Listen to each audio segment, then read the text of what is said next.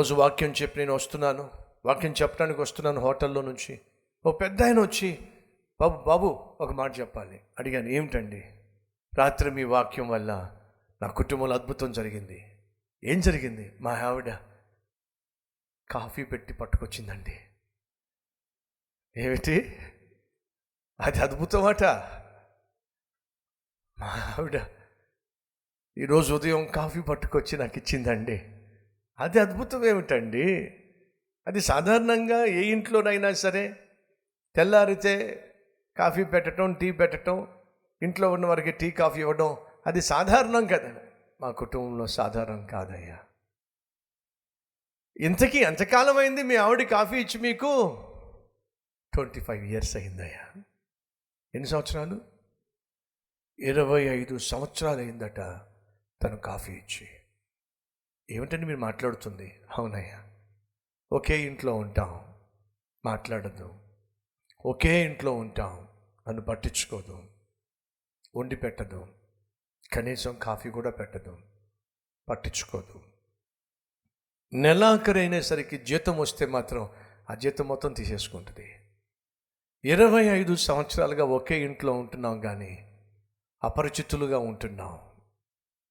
నరకం అనుభవిస్తున్నానయ్యా.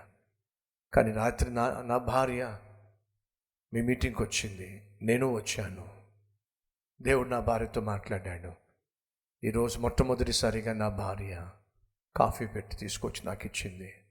నా కుటుంబంలో ఈ రోజు నుంచి మంచి రోజులు ప్రారంభమైనాయి. ఏమిటండి ఈ వ్యవస్థ? ఒకే ఇంట్లో ఉంటున్నప్పటికీ కలిసి ఉండలేని మాటల్లో ఐక్యత మాటలు కలవు ఆలోచనలు కలవు భార్యాభర్త అయినప్పటికీ శరీరము కలవదు.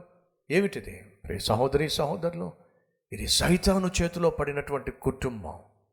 సైతాను చేతిలో పడినటువంటి కుటుంబ వ్యవస్థ ఎంతకాలం ఇలా జరుగుతుంది నీ ఇంట్లో? ఒకసారి ప్రశ్నించుకో. ఎంతకాలం ఇతని జీవితంలో ఈ పరిస్థితి దాపరించింది? ముప్పై ఎనిమిది సంవత్సరాలు. తన కళ్ళ ముందే వచ్చినవాడు వచ్చినట్టుగా నీళ్ళు కదిలించబడిన ప్రమాంతంగా ఉరికేస్తున్నాడు గంతులు వేస్తూ వెళ్ళిపోతున్నాడు నిరాశ నిస్పృహ. అలాగే పడి ఉన్నాడు. చివరికి ఒక దశకు వచ్చేసాడు. ఏంటో తెలుసా? నా బ్రతుకు ఇంతే.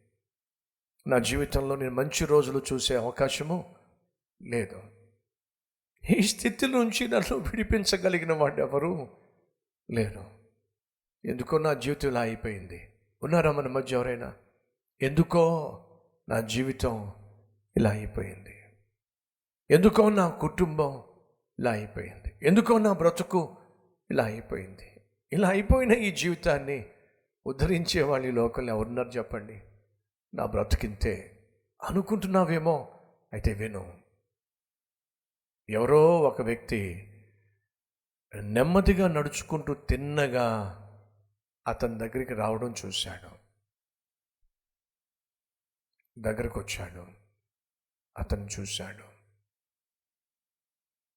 స్వస్థత పడాలి అని అనుకుంటున్నావా?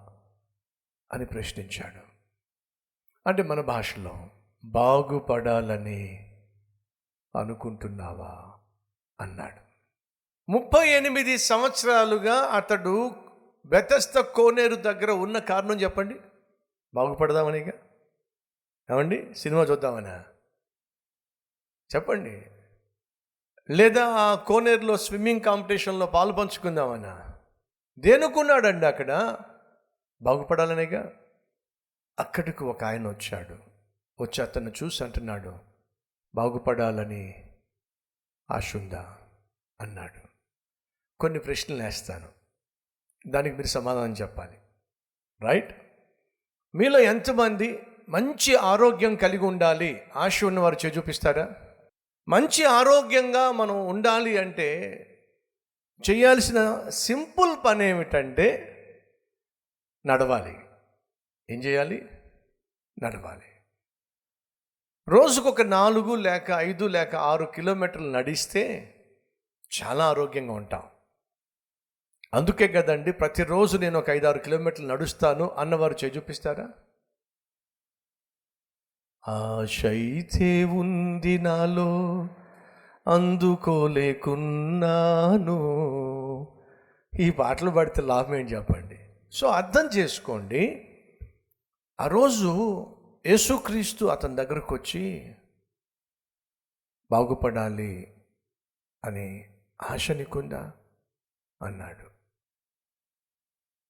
ఈరోజు నా ప్రియ సహోదరి సహోదరులు ఆరోగ్యంగా ఉండాలి అని నీకుంది కానీ నువ్వు నడుస్తావా?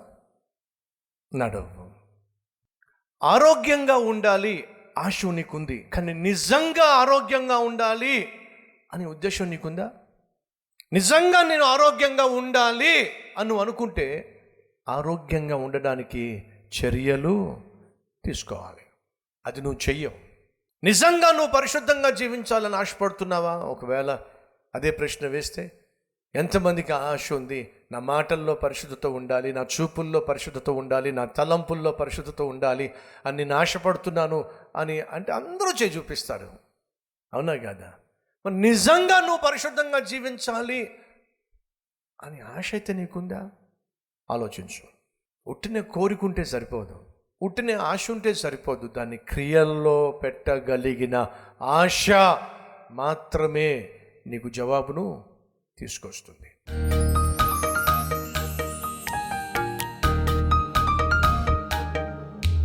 ప్రభా నేను లేస్తున్నా. నీ సాక్షిగా జీవించడానికి. అయ్యా ఇదిగో పడి ఉన్న చోట నుంచి నేను లేస్తున్నాను. ఇదే అనుకూలమైన సమయం నాయనా. ఈ రోజు కోసమే ఎప్పటి నుంచో ఎదురు చూస్తున్నావయ్యా. నీదు నీవు దర్శించు కాలము ఎప్పుడొస్తుందా? ఎదురు చూస్తున్నావు నాయన. నా హీన స్థితిని చూడు నాయన.